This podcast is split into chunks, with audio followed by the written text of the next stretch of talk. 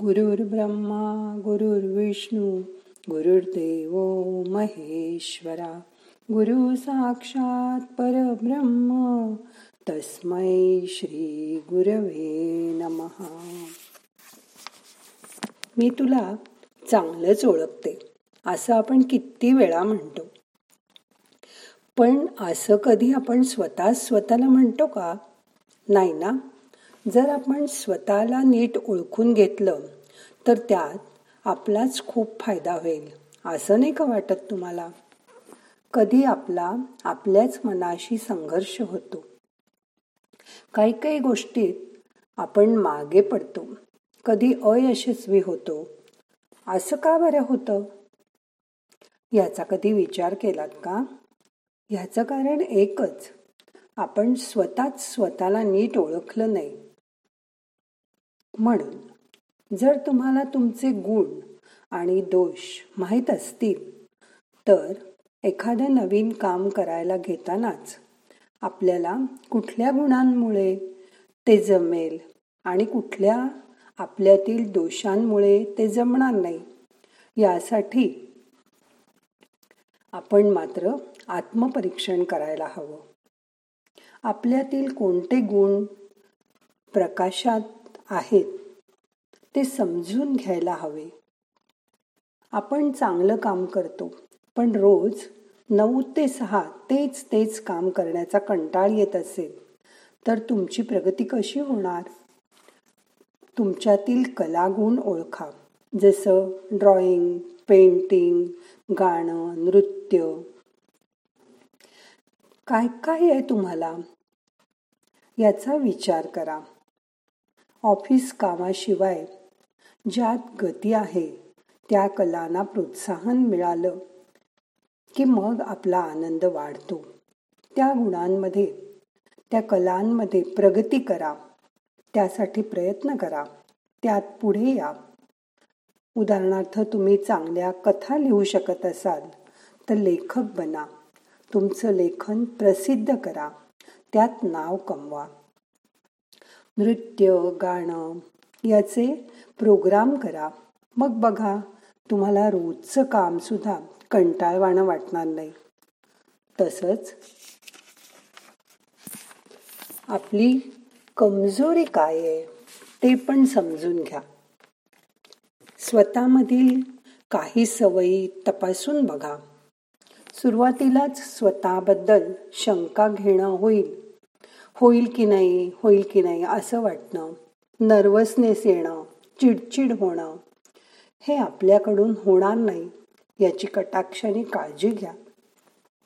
आपले दोष दूर करायचा झटून प्रयत्न करा. मग काही झालं तरी तुम्ही गोंधळून गडबडून जाणार नाही. तुम्ही नेहमी नवीन काय करता येईल ते शोधायचा प्रयत्न करा. आजूबाजूचे लोक काय करतायत? त्यावर लक्ष असू द्या. नाहीतर तुम्ही जगाच्या मागे पडायला वेळ लागणार नाही. आपण स्वतःचा नीट अभ्यास केला की समोर असलेल्या कामातील बारीक सारीक बाबी तुम्हाला दिसू शकतील. त्यात लपलेल्या अडचणी तुम्हाला आधीच जाणवतील. मग तुम्ही नक्की त्यावर मात करू शकाल. त्या कामातील धोके तुम्हाला आधी जाणवतील आणि तेही तुम्ही टाळू शकाल. मग जे अशक्य वाटत होतं ते शक्य वाटू लागेल. एकदा तुम्ही स्वतःला पूर्ण खात्री दिलीत की ते काम तुम्ही पूर्ण करूनच सोडाल.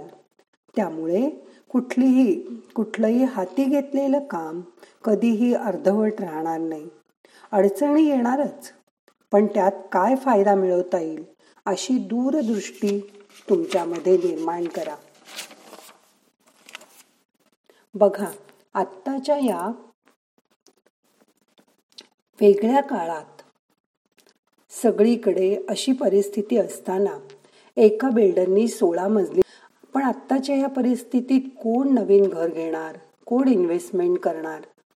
या स्थितीत त्यांनी निराश न होता त्या बिल्डिंगमधील ब्लॉक लोकांना क्वारंटाईनसाठी दिले. आणि आलेल्या संधीचा फायदा करून घेतला. बाकी सगळं तिथे कॉर्पोरेशननी केलं. आता नवीन व्यवसायात जम बसणं अवघड असताना कोकणातील माणसांनी लॉकडाऊन असून सुद्धा ट्रकवाल्यांना गाठून आपल्या आंब्यासारख्या नाशवंत मालाला मुंबई पुण्यातील ओळखीच्या लोकांमार्फत होम डिलिव्हरी करून आंबे व्यवस्थित खपवले. उलट यावर्षी चांगल्या क्वालिटीचे आंबे एक्सपोर्ट न केल्यामुळे भारतातील लोकांना एक नंबरचा माल चाखायला मिळाला. दोघांचाही फायदा झाला. तेव्हा परिस्थिती कशीही असू द्या.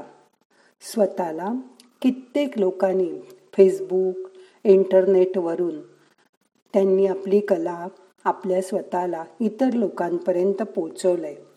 म्हणून स्वतःला ओळखा. तुमची मनाची स्थिती चांगली ठेवा. स्वतः रोज ध्यानात स्वतःला यशस्वी झालेलं बघा.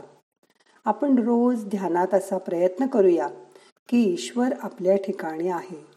तसंच आपण असं समजूया की देव रोज आपल्याला आपल्या शरीरातील सकाळी येऊन आनंदाचं कारंज सुरू करून देतोय.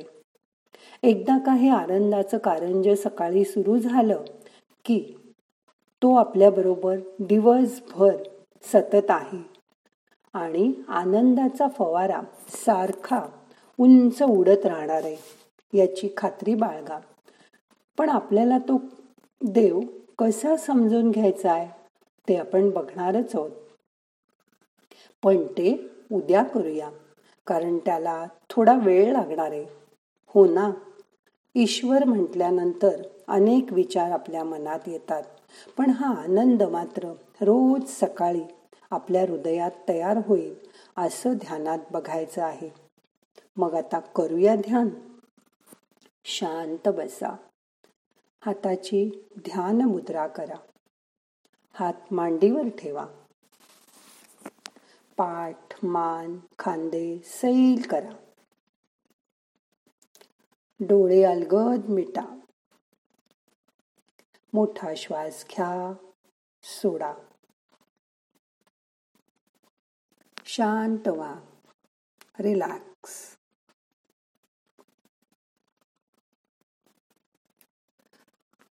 चेहऱ्यावर मंद स्मित असू दे. डोळे अलगत बंद असू देत. शरीरात कुठेही ताण नको. शरीर शिथिल करा. शांत बसा.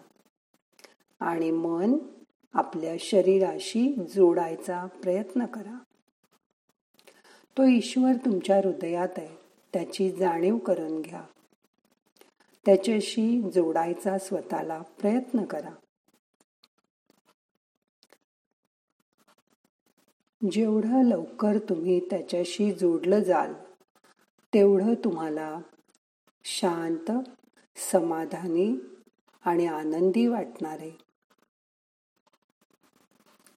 त्याला तुमच्या हृदयात आनंदाचं कारंज सुरू करायला वेळ द्या.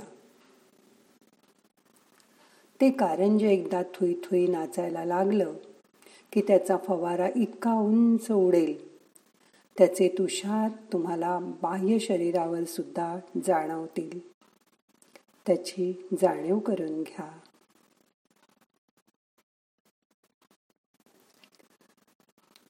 पण मनामध्ये वाईट विचार आले. दुसऱ्याबद्दल हेवा मत्सर असा तुम्ही मनात काही विचार केलात की ते कारंज मनातून सबकॉन्शियस माइंडमध्ये उलटं जातं आणि मग वर उडणारा फवारा बंद होतो. हे पण लक्षात ठेवा. हा आनंदाचा फवारा दिवसभर उंच उडत राहील अशी मनाची धारणा करा. त्या ईश्वराची जाणीव जागृत ठेवा. मन शांत करा. रिलॅक्स व्हा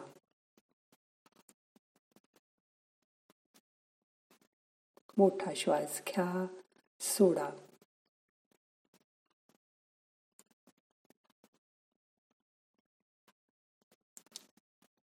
आता ह्याच्या पुढे दहा मिनटं शांत बसा आणि ध्यान करा.